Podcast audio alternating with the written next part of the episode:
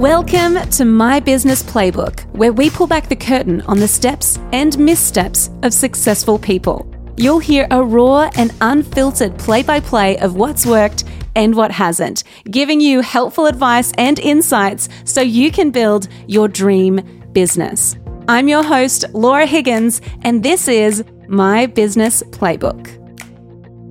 Well, hello and welcome to my business playbook. It is so good to have you here today. Thank you so much for joining us wherever you are, whatever you're doing. You're in for a real treat because today we are joined by Tim Schurrer, and I'm going to introduce him in just a moment. But before I do, I wanted to let you know, in case you missed it, we launched a group coaching program called the Next Level Club.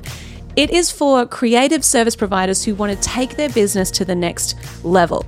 We're going to help you to attract more of your dream clients, earn more each month, stop trading your time for money, and finally experience freedom in your business. If you're interested, jump on over to Instagram, send me a DM with the words next level, and I'll send you all of the details.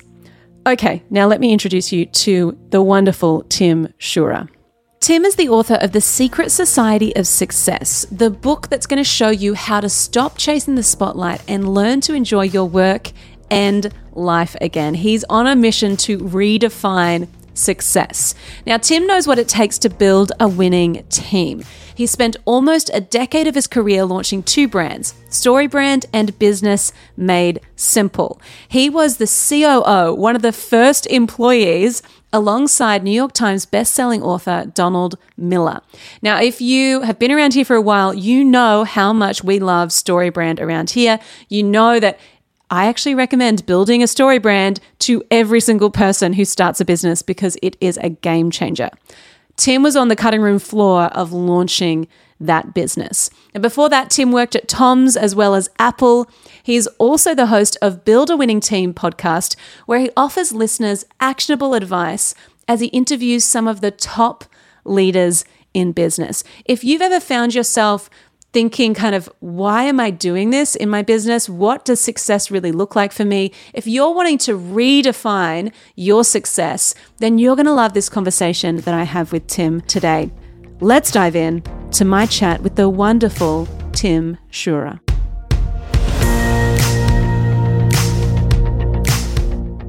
Well, Tim, thank you so much for joining us. I am so looking forward to this conversation. I love that we've just connected on the internet and I don't know. I love it. I love it. Um, Isn't that the best? it is. Sometimes I'm like, man, I love the internet. Other times I think the internet sucks, but but this is a really good I love the internet moment because I'm so happy to be chatting with you. I have my husband and I, and I know anyone listening to our podcast probably knows this story, but my husband and I, we got married in 2019. And on our honeymoon, I was reading a novel um, because I was like, well, we're relaxing kind of thing. He's reading um, Building a Story Brand by Donald Miller. He's reading it. And Tim, on the final day of our honeymoon, we were sitting down having breakfast, like last day of our honeymoon, about to go back to real life. And he was like, Laura, you need to create a lead magnet for the business and we need to do it now. And I was like, no, don't make me do it. Like, just let me relax. And so, sure enough, we sat at the cafe and we mapped out like our whole, you know, um, lead generating plan.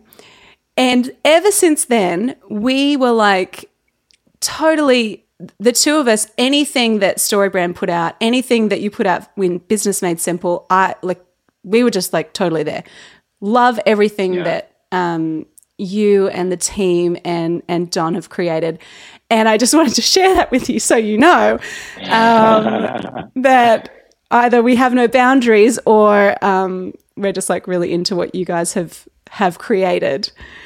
So I really want to talk with you today about and you know, to give context, you have been kind of on the the ground floor of of starting StoryBrand with Don Miller, and you have this incredible gift, the way in which you work, and you've been able to distill it into this kind of, I guess, would you call it like the secret society of success? Is it kind of like a formula that you yourself have created? Like, how, how has that kind of come about for you?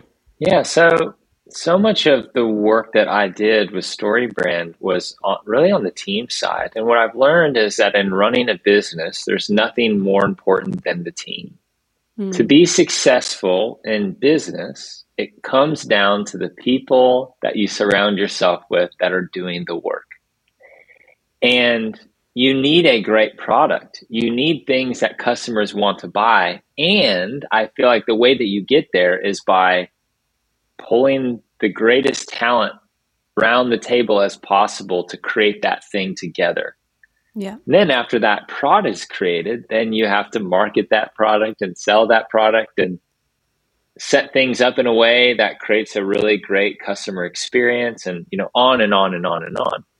But I think really at the core of it it's all about the team. So now I've I was in this place where just transitioned out of StoryBrand after working with Don for almost a decade. I was like four months short of 10 years. I was like, surely we could just get to that 10 year mark. But I released a book um, last month and I just really needed to transition when I did to give everything to launching this book well.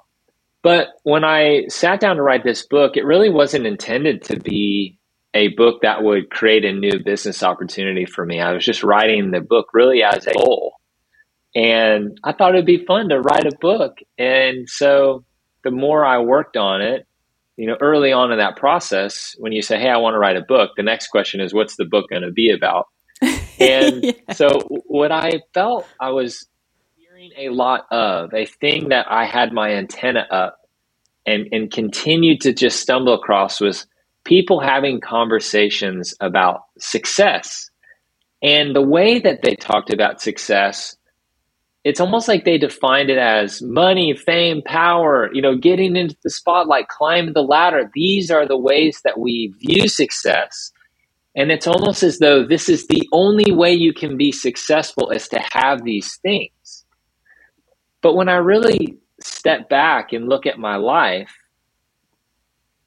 I've just realized that I found a whole lot of contentment and fulfillment in my life and in work when I got further and further away from the spotlight. Mm. And so I just started to think, what if there's another way? Like, what if success isn't only money, fame, power, these things? So if it's not that, what is it? And so the Secret Society of Success is this group of people that have just shown me this new way to live and new way to define success. And so these were the stories that really captured my attention. And, and, and if there's a common denominator for what it looks like to live in the secret society, it's this idea of helping others win. Yeah. And so, as much as anything, this is my attempt at saying, what if this is what success is?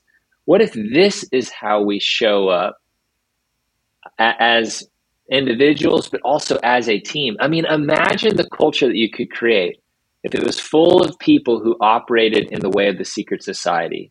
And so, really, the secret society of success is the way that I is like a foundation for how we should show up. That's amazing. And and even before we hit record, I was talking to you about how it's the way in which you have, I guess, spotlighted these different um, stories of of real people who've done this really well, it feels very contrary to to the way in which we're kind of told we need to show up. We're told we need to like market ourselves and grow our business and and that it's more, more, more. It's like this almost this hustle and this I don't know if it's necessarily egotistical, but there's an element of it being quite individualistic and it's about me and it's about um, how I can appear, how I can win, how I can, you know, achieve this success that I'm, you know, pursuing. And I love that you have actually not just articulated, hey, like, there's probably a better way to do this. But actually, that there are successful people who we may never have heard of who are weren't in the spotlight and that there is a way to do that and and kind of I don't know, I guess uh, run a business or you know, because our audience are all business owners, but run a business in a way that is successful but not dependent on you being in the spotlight. I guess that's kind of the Yeah, and so, you know, one of the favorite memories that I have of my time working with Don and StoryBrand was I think it was 2015 Don released this book called Scary Close. Yeah. And about 10 days after you release a new book is when you find out if it hits these bestseller lists. And so Don was in the office the day that the telephone call came in from the publisher. And, you know, he gets off the phone, raises his hands in the air. He says, We hit number five on the New York Times, which in the United States is like, that's the yeah. standard. It's an incredible accomplishment. Any author would dream of being a New York Times best-selling author. So we had done it. I mean, that that was huge. Yeah. And so high five, we hug, everyone's really excited. And then something really beautiful happened.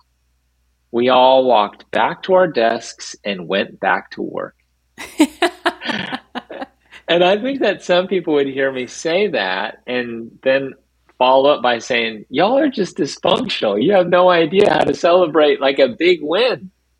But I don't look at it that way. I look at it as here was a group of people who were content doing the work. Yeah. And maybe the accolade comes and that feels great when it happens, but that wasn't the motivation. I was going to show up the exact same way the next day, whether or not we hit a bestseller list. Mm. And so, you know, for me, it was a pick of a new way to define success. What if success isn't necessarily getting credit and recognition and attention for the work that we do. But what if instead success is in the process, not mm-hmm. the result?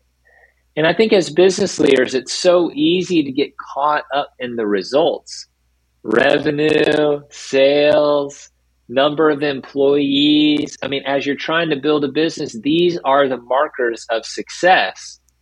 But I think that there are some other ways to look at it. And what if you started to obsess more about, you know, your journey and, and the process of going about the work that you do? Are you content doing the work whether or not you get the result in the end that maybe you had set out for? Because wouldn't it be a bummer if you worked as hard as you possibly could? You left it all out there maybe you missed your revenue target. Did you have a bad year? Yeah. I mean, it just it's, depends on how you define yeah. success, right? So I think that's what I'm trying to say in a lot of this. In each of the chapters in the book, I, I kind of give a new paradigm shift, a new way to think about success. But one of these things that I'm trying to just bring into the conversation is what if success isn't only about revenue and growth, but how can it be defined by some other things? And the process, success in the process is yeah. one of those ways. What I love as well, Tim, is that you have a lot of be- believability in this area, right? Because you were the COO of StoryBrand, so you had to be across. Well, are we hitting our targets? Are we are we actually hitting our goals? You had to be across those things, and I think yeah. it the fact that you're going, yeah, these things are important, but there cannot be the whole thing. I think it just adds yeah. this extra layer of, oh, okay, I, I, don't know, like legitimacy to what you're saying about the secret society of success because you actually, you're not a random person going, I think you can be successful, blah, blah, blah. It's like, no, you've actually done it and and you've you've kind of worked this thing out in the process and i think it makes what you're saying make way more sense to me. There's so one of my favorite things is Don wrote the foreword for my book. And I just pulled this up as we're talking about because I just want to read a little bit of it, of what he wrote in that foreword.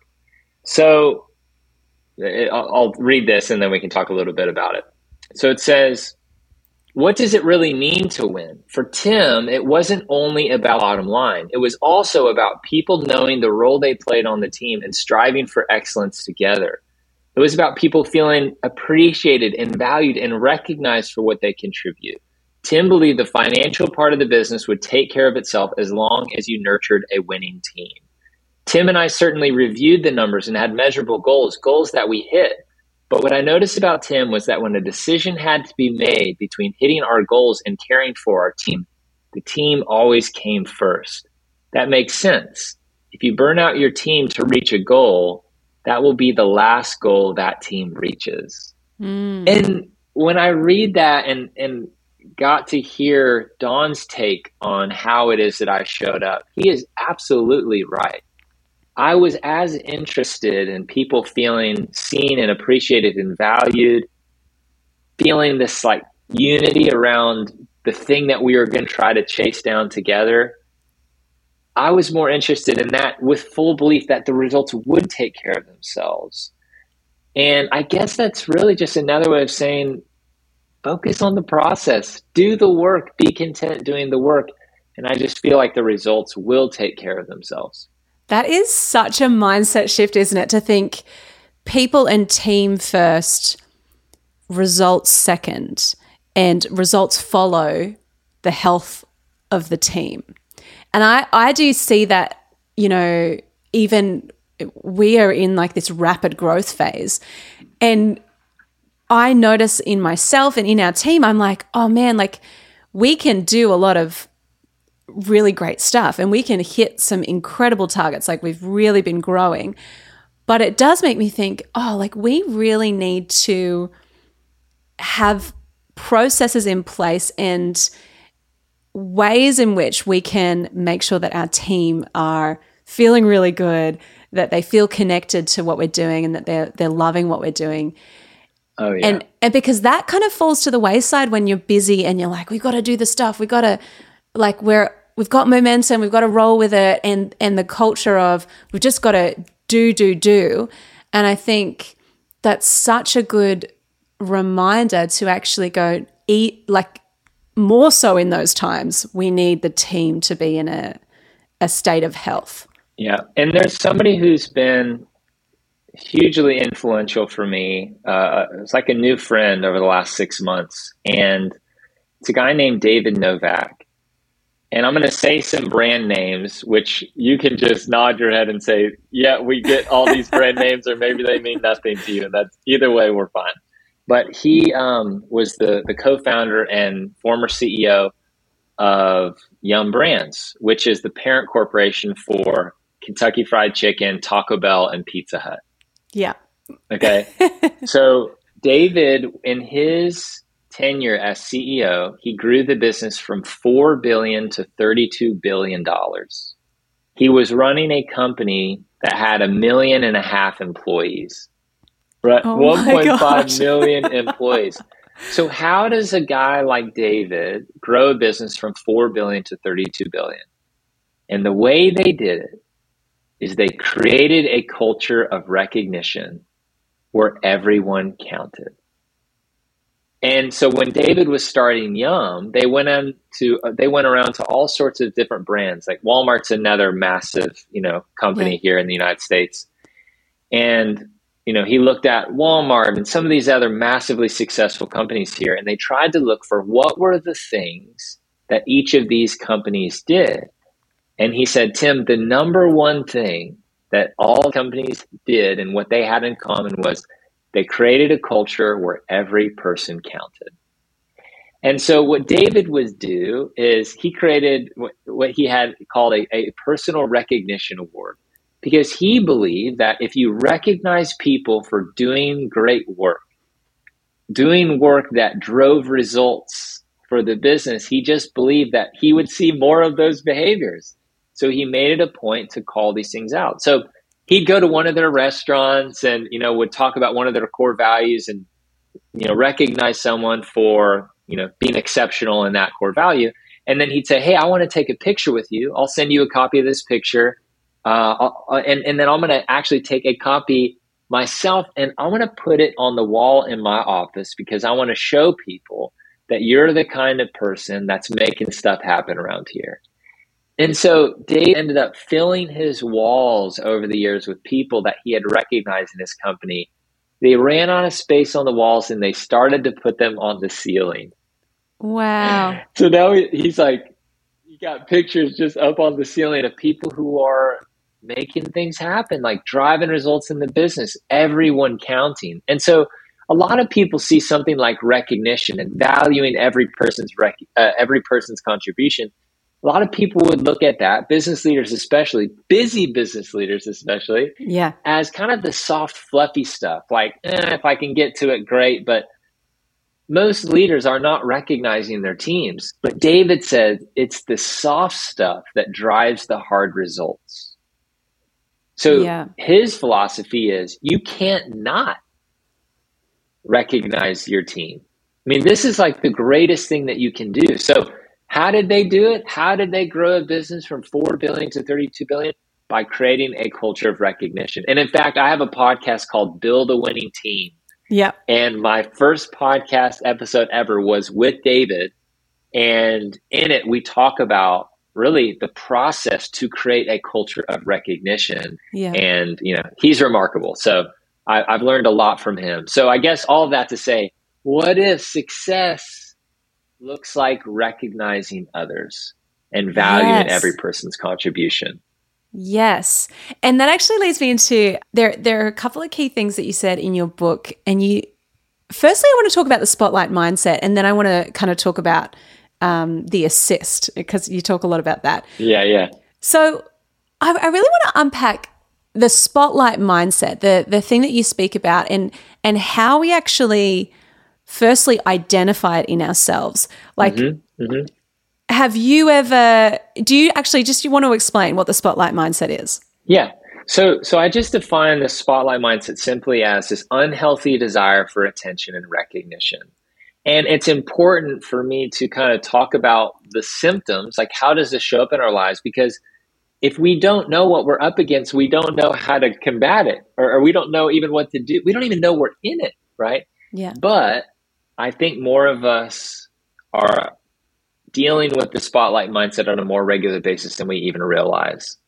So here's a few of the symptoms. I'll read a couple of them. Um, striving is one. Do you struggle to find contentment in your life? Does it leave you on a restless pursuit for more? Comparison is another one.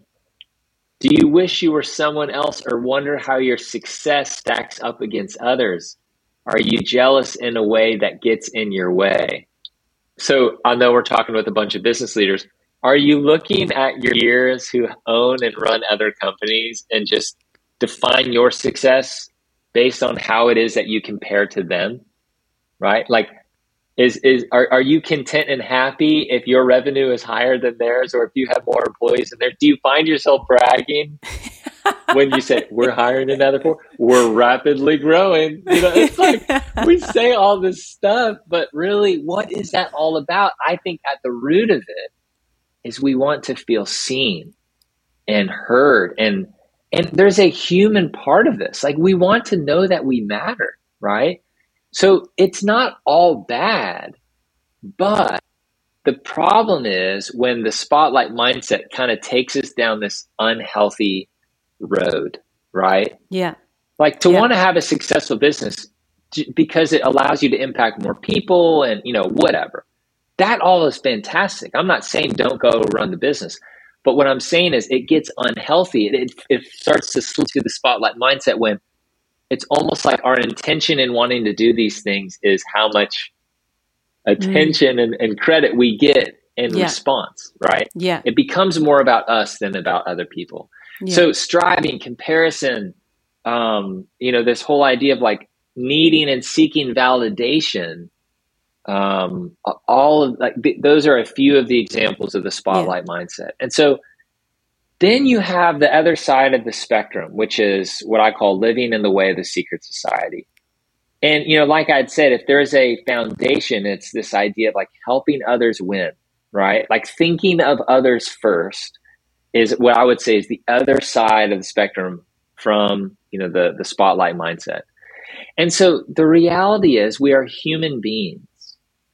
And there is never going to be a day that we wake up and say, I did it. I no longer deal with needing attention and recognition. My intentions are pure. Like, there's never going to be a day that that's how we show up. The reality is, we have to learn to live in the tension between those two things. And so today, you are probably going to be up against a decision or in a situation where you're going to choose do I make this about me? Is this about striving and comparison? Or is this an opportunity for me to take a couple steps in the other direction, which is maybe thinking of someone else and their needs above my own?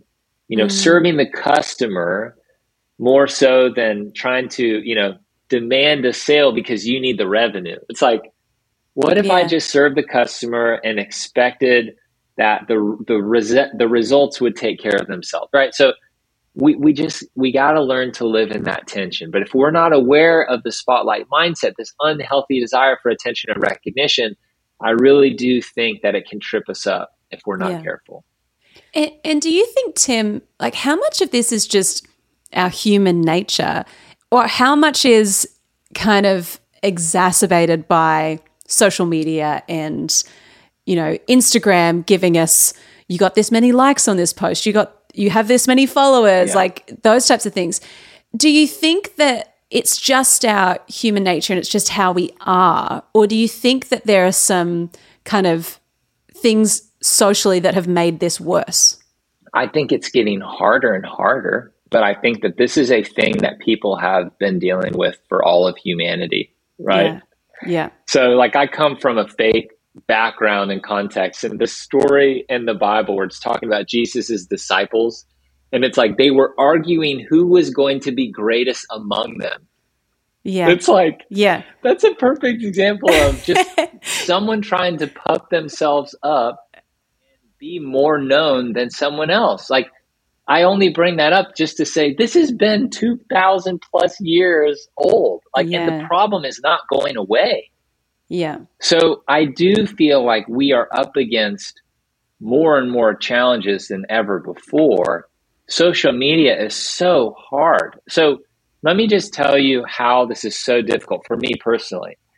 So in the fall, I had a marketing meeting with a publisher and they just pretty much were saying, Tim, you need to post more on social media.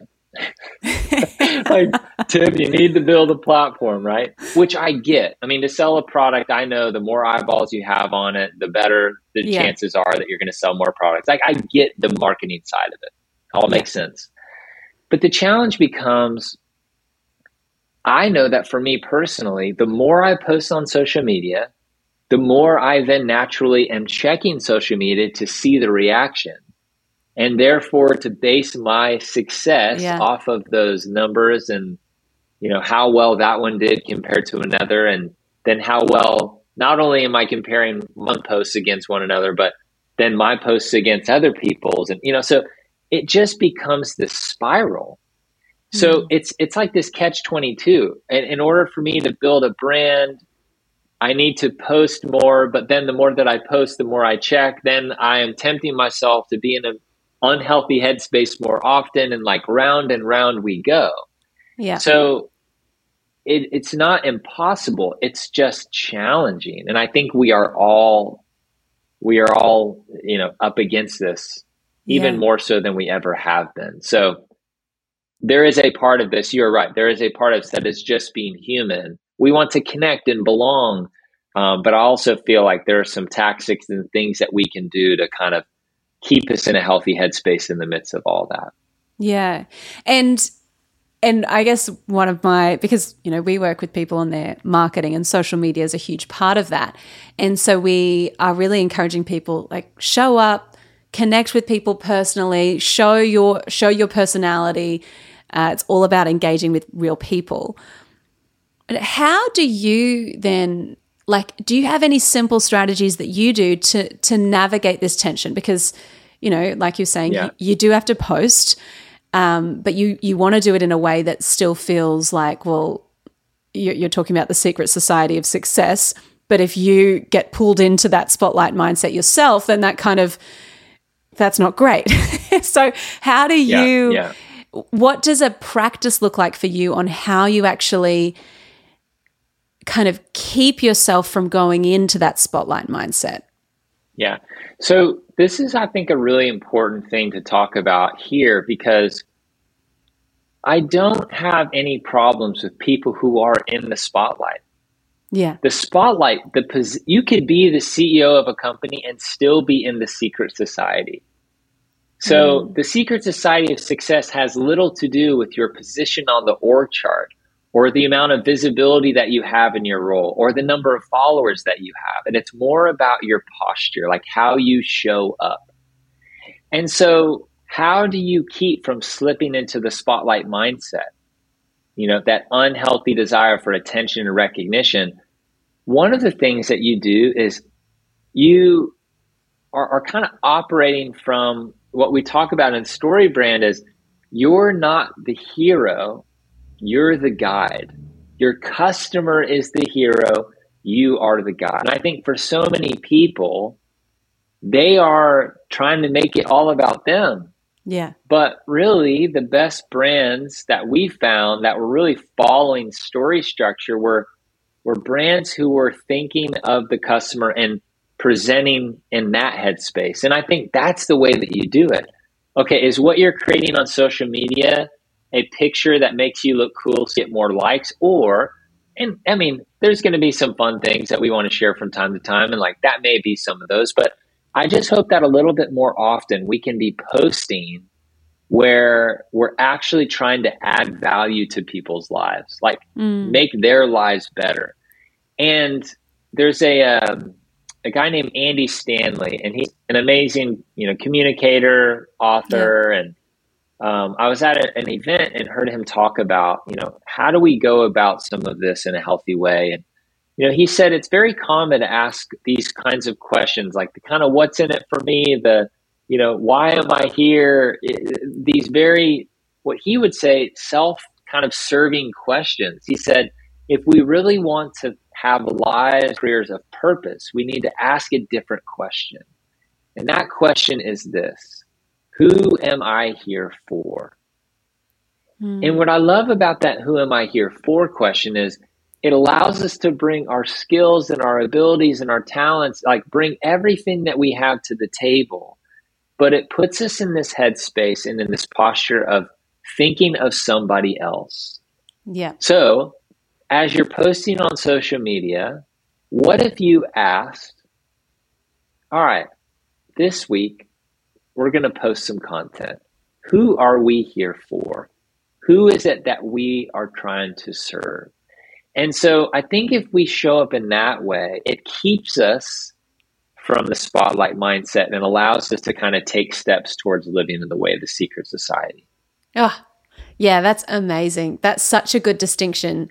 And I love what you said about it's not about not being in the, the spotlight, it's more about how do you show up and and what are your motivations behind that and, and yeah. what are your intentions behind that yeah. i love that so another thing you speak a lot about in in the book is the assist and yeah. i'd love it if you could share a little bit more about that with us how do we as leaders how do we actually assist our teams and assist our clients or our customers to let them shine yeah. So when I was working at StoryBrand, I hired every single employee. And there was a day that an application came through, and on this person's resume, they had one of my favorite companies listed. And if I were to say the name of the company, even where you are, you would probably know the brand that I'm talking about. And so I couldn't wait to find out what it was like to work for this company and in this culture. And so in the first interview, I asked about it and they said something that I'll never forget. They said, you know, it's a really competitive environment, but here's the thing nobody there has your back. Mm. And I was just really caught off guard when they said that because I was thinking, nobody there has your back. Like, what do you mean? And they went on to say that everyone was so interested in their own climb, their own journey. Yeah. That they would never do anything that looked like recognizing somebody else or giving credit to another person or contributing to a project unless it had something to do with serving their own agenda. Yeah. So that's what an unhealthy version of a company culture looks like, where somebody would say, nobody there has your back. But there are other teams where people are interested in collaborating and coming alongside colleagues to help them win, right? Even if it doesn't have anything to do with serving their agenda, they're just yeah. going to be a giver, right? And Adam Grant has a, a great book called Give and Take, and he talks about the difference between givers and takers in the workplace. And it, it's I actually love that part of the book, but you know, essentially, it's are you someone who is willing to give, or are you only going to be a taker? Are you yeah. only going to serve or help somebody else when you benefit from it? And so, just a quick story about the assist. So, uh, I love the NBA, and LeBron James and the Lakers in 2020 won the NBA Finals. And you'd think somebody like LeBron would want to be the scoring leader in the NBA because Michael Jordan won that thing 10 times. And LeBron's one of the greatest basketball players in history. So you'd think somebody like him could easily go out and win that scoring leader title if he wanted to. But what I love about in 2020, what happened was LeBron didn't win the scoring leader title. He wasn't even in the top five. But LeBron led the league in assists, meaning that the way that he chose to play and ultimately how he and his team won the NBA Finals was by him setting his teammates up to score. So, what if success is in the assist? And what if, rather than us only be concerned about our climb and our journey to the top, what if we looked around us and tried to help others win too? And what if we tried to assist others on their journey? And so, what's so cool about this is I was telling you a little bit about David Novak from Yum Brands. Yeah. So, David runs Yum for as long as he did, had massive success in that company. But here's a little known fact about David and that whole thing is there are now 26 CEOs of giant companies in, in the United States who are leading these massive companies that all came up through the ranks working alongside David. So not only did he achieve a lot of success in his role, I think the reason why he was so successful is he was helping others achieve success as well. Valuing every person's contribution, being about the assist and giving them leadership opportunities, being concerned about their growth and their development. And now you know, you've got the CEO of Target, the CEO of Panera Bread. I mean, it just the list goes on and on. These corporations, and so that's a life that looks like somebody who's been focused on the assist. And I just love that. You know, he's had a lot of success, but he's also assisted a lot of people, and I think that's the model that LeBron gives too. Yeah. Yeah. Oh, that is. I love the LeBron example. It's so it's so tangible and easy to see that when you assist others to win, you're more likely to win as well. And, and it's like yeah. when the team wins, we all win. And I think even for anyone listening, even if you don't have a team, if your clients win, it allows you to win. So even applying this to your clients is a really cool way to think about it too that the the assist for the clients is is a really powerful way to to really help them and also to to grow your business at the same time. And i think it's such a such a cool way to approach. And and the thing about our community tim is that a lot of our community are so generous in in the value that they bring and and even in the way they show up in their marketing and their the way they serve their clients. But i think the fact that you've articulated this into words, it kind of gives us a bit of a, oh, we're not coming last or losing out by being the the helper or the giver in our business. And I think sometimes the way that the media portrays, you know, CEOs or, or you know, running a, a crazy successful business is like, you've got to be a badass. You've got to be like, you've got to hustle. You've got to be rude and direct, and you can't be kind or helpful. It's got to be about you. And I think this distinction is so helpful because I know for a lot of our listeners, it's not in their nature to be the crazy, like, and I'm, I'm not meaning to rag on Gary Vee, but that, that kind of intensity of like, you just gotta like I don't know, be intense and full on all the time. And I think yeah. a lot of our people, it's like, uh, that's not their vibe. So I love that you've given this framework of, no, you can actually serve people and assist people and still be successful in your business and still be crazy successful. The, the important thing I think is this is a question I ask on my podcast at the end to every single guest. I say, success is Yes. And I have them finish the sentence. So, what if, and this is to everyone listening, what if I were to ask you that question?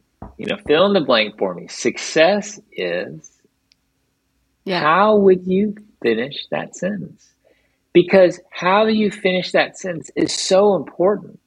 And the reality is, so many of us have not taken the time to get clear about what success is in our lives. And so what happens is we just by default live according to these other cultural definitions of success. The fame, money, power, getting into the spotlight, right? All of this is what we just kind of subconsciously are operating under. Yeah. And what I love about what you just said is it's important for each of us to define success for ourselves and then keep our eyes on our own paper. Yes. Right? Like if I try to live according to your definition of success, I'm going to lose because I'm not you. Yeah.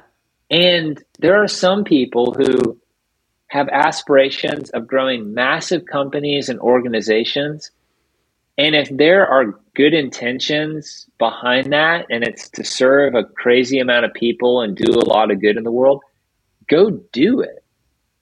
But I don't want to do that. like I don't have aspirations to go build a, you know, 5,000 person organization. I just I don't.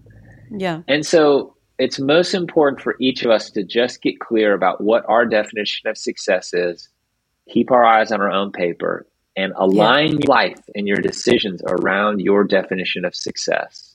Yeah. Yeah. And one more question before we do our little rapid fire questions.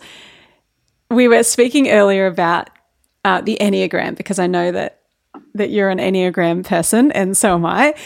And we were talking about how how your enneagram and like anyone listening who doesn't know what enneagram is it's it's like a personality typing system i guess and so there are nine different types. And I'm an Enneagram 4. And so my husband is an 8. And he will often laugh at me because I'll be like, no, like, things have to look really good before we put it out because I want it to be creative and it needs to be beautiful and everything needs to look and feel really good because it's like my little expression in the world. And he's like, just get it out. Like, who cares? You know, get it out. No one even notices anyway. Don't worry about it. And it's funny, this tension. And I think even when, you know, reading your book and, and thinking about the spotlight mindset, honestly, my, my gut reaction was, oh my gosh, I, it makes me as, as a four, as someone who wants to be really unique and, and and be like the individualist, but also as someone who's who's quite ambitious and driven in running a business, there's this tension of how do I show up authentically as myself and then also how do I do what needs to be done in order to grow the business? And I think there's this tension that and I'm not sure if I'm the only person who feels this, but this tension of success for me as a creative person can sometimes feel a little different to success for me as a business leader. And like, we've got to do the numbers, we've got to reach our goals, we've got to keep the momentum up. So, I guess my question for you is how do you negotiate that tension of of managing what success looks like? Do you have seasons where success looks different? Do you have seasons where it it ebbs and flows or how or does your personality inform that? I'm I'm curious what your thoughts are. Well, we all show up in a business with different experiences and perspectives. You know, diversity in the workplace is a beautiful thing because I think we're at our best when we're bringing different opinions. Yeah. And so success for you is a standard of excellence that, you know, maybe you're shocked other people do not see excellence in the same way that you do, right? And, you know, but for you, you just can't rest until you do things in this particular way. Mm. But for somebody else, maybe success is speed and just publishing yeah. before you're even ready because they just know that it's the iteration process that's going to make it great. So yeah. they go about achieving excellence, you know, by launch and then we'll see how it goes. Like, I want to get it perfect and then we'll launch, right? So yeah, yeah. I don't know if either of those is right, but I do know that we do have to learn to live with one another and work with yeah. one another knowing that there are just different ways that all of us are looking and defining success. Yes. So I think the most important here, the most important thing here is to say, I don't think either of us are right. I don't know I, who's right. I don't know. I think you both you could argue both sides. So here I am as an Enneagram Nine, being the peacemaker, and saying there's yeah. value in all sorts of perspectives. But I do think that um, that is true in so many work cultures. People are just going to be looking at success a little bit differently. And this is so important to talk about because I think that, especially now in this, you know, now here we are two years into COVID and people are starting to define success and look at their life and work very differently than they did two years ago. And another way to say that is they're looking at and defining success very differently. Mm. So what, what can happen is a business and an individual, maybe for a season or a period, they define success in the same way. And so therefore they're like tracking with one another. But what can happen is over time, if you start to define success differently, you just find yourself splitting. You know, it's like yeah. you're driving a wedge. That's not always bad. Yeah. It's just the reality of how people change and evolve and you know somebody has kids and now all of a sudden flexibility and some of these things are more important that they just weren't as important before so we just need to be aware of and have conversations with one another and have conversations with one another as we're living together and trying to navigate all of this in the workplace. And it is a changing and evolving thing for sure. Yeah. Oh Tim, you're so you're full of wisdom. Um, now, did you had you looked at the bottom of my questions that I sent you that there were three rapid fire questions because I did glance. Because did you finish your podcast by saying success is finish the sentence and we finish our podcast by saying success looks like. And so we're on the same wavelength. That's great. I thought for a second that that was just you know that custom for me. I was I was like, oh, this is great. I love no every episode. yeah, no, that's that's every episode. So tell me, this is our rapid fire final things, and then I want to um, find out where people can follow you, where people can um, get your book. But what is the one thing small business owners need to stop doing today? I'm just going to say this because it's a pet peeve of mine, but stop doing sloppy work. Like, do things with excellence, make it the best that it possibly can be. Offer more value than your customers are expecting, like, blow them away. I, I just, I came from an Apple environment where we said excellence is the price of admission. So, if anyone is doing work that is not excellent, I just have yes. a hard time with that. So, I'm kind of like you in that excellence in all things. Let's get it right. So yeah. stop doing sloppy work. I love that. And the biggest piece of advice that you wish you knew, or whether you when you started your business or when you, I don't know, started your career as a COO. I wish I would have. What can happen if you really have an intention of helping others win? If if that would be the foundation, mm, uh, yeah. uh, in in all that I did, I would have loved to start thinking and operating that way 15 years ago. Yeah. I love it. And final question finish this sentence. Success looks like. Success, it looks like helping others win. I know I've said that a million times, but like if there is one thing that I want people to know, how you define success in the way that the secret society does, it's that. It's help others win. And I think if if you look at success through that lens, you are going to be set up in the best possible way. And and I'll leave you with this one quote. I know this is supposed to be rapid fire. I can't help myself. so there's this quote that I love from Albert Schweitzer, and he says this I don't know what your destiny will be. Perhaps some of you will occupy remarkable positions. Perhaps some of you will become famous by your pens or as artists. But I know one thing the only ones among you who will be really happy are those who have sought and found how to serve. So may we be people that show up, serve others, that we help others win, that we ask, who am I here for? You know, we be all about the assist. Yes. Actually learn to focus on the process, not the result. And I think if we do all of these things that you and I have been talking about for the last 45 minutes, I just really believe that we will be in a much, much better place. We will create cultures where we are going to find the success that we're looking for. And the way that we do that is by helping others win. Amazing. Tim, you are honestly, I feel like we could do a part two of this conversation. Where can people connect with you? Where is the best place for people to find you? And also, where can people get your book? Because I know that so many people listening are going to want to get this. Yeah. So if you go to secretsocietybook.com, it's kind of has all the things. All my social links are on there. A link to my podcast is on there. Links to buy the book, it's all there. Um, you guys have Amazon? That's like asking, do we have Google?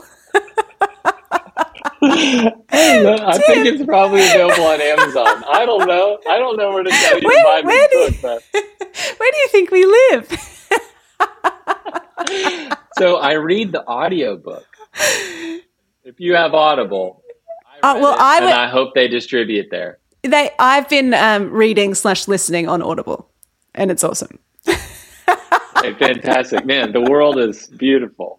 The world no is idea. beautiful. Amazon reaches hey, Australia. I don't know if you have KFC. I don't know if you have Taco Bell, whatever. But I think we have KFC and Taco Bell. I don't think we have Panera bread. Is that what it is? Panera. Panera? And then Pizza was another one. Pizza Hut. We definitely have Pizza Hut. Unless they went bankrupt here. We don't have Starbucks though, because Ooh. Australian coffee is is quite good and Starbucks was like apparently here in Israel and I think maybe Milan were the only places that Starbucks didn't work. Wow. Yeah.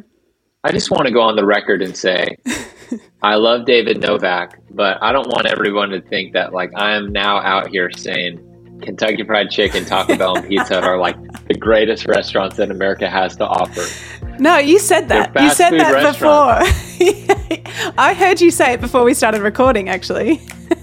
oh, well, Tim, it's been a pleasure having you here. Thank you so much for joining us. I loved it. Let's do it again. It's fun. Yes, please.